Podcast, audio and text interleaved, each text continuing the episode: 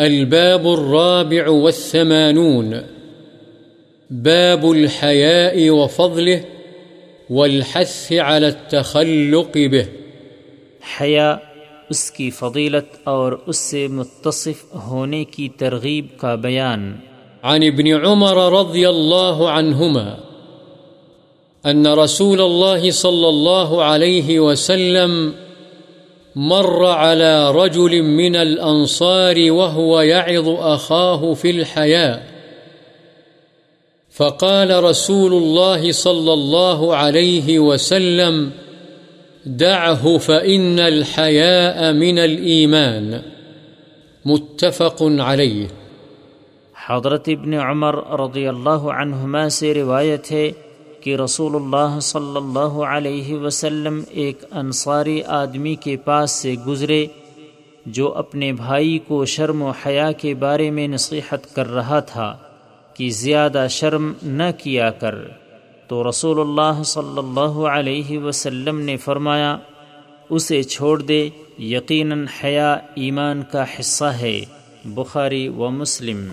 وعن عمران بن حسين رضي الله عنهما قال قال رسول الله صلى الله عليه وسلم، الحياء لا يأتي إلا بخير، متفق عليه.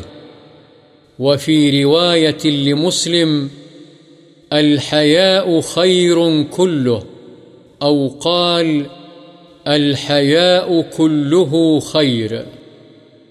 حضرت عمران بن حسین رضی اللہ عنہما سے روایت ہے رسول اللہ صلی اللہ علیہ وسلم نے فرمایا، حیا خیر ہی لاتی ہے، بخاری و مسلم۔ مسلم کی ایک روایت میں ہے، حیا تو سب خیر ہی خیر ہے۔ بخاری۔ وعن ابی حریرت رضی اللہ عنہ، ان رسول اللہ صلی اللہ علیہ وسلم قال الإيمان بضع وسبعون أو بضع وستون شعبة، فأفضلها قول لا إله إلا الله، وأدناها إماطة الأذى عن الطريق، والحياء شعبة من الإيمان، متفق عليه. البضع بكسر الباء. ويجوز فتحها وهو من الثلاثة إلى العشرة.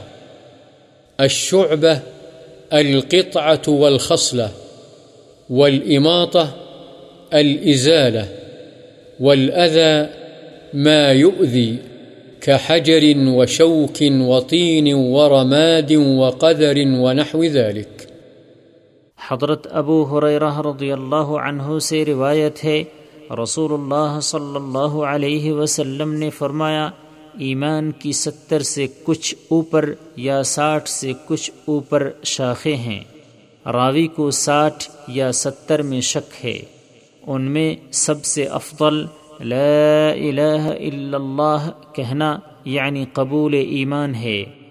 اور سب سے ادنا، راستے سے تکلیف دہ چیز کا ہٹا دینا ہے۔ اور حیا بھی ایمان کی ایک شاخ ہے، بخاری و مسلم۔ وعن ابی سعید الخدری رضی اللہ عنہ قال كان رسول الله صلى الله عليه وسلم أشد حياء من العذراء في خدرها فإذا رأى شيئا يكرهه عرفناه في وجهه متفق عليه. قال العلماء، حقيقة الحياء خلق يبعث على ترك القبيح ويمنع من التقصير في حق ذي الحق.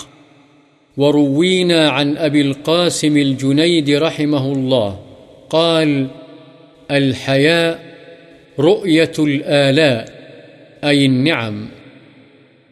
ورؤية التقصير، فيتولد بينهما حالة تسمى حياء.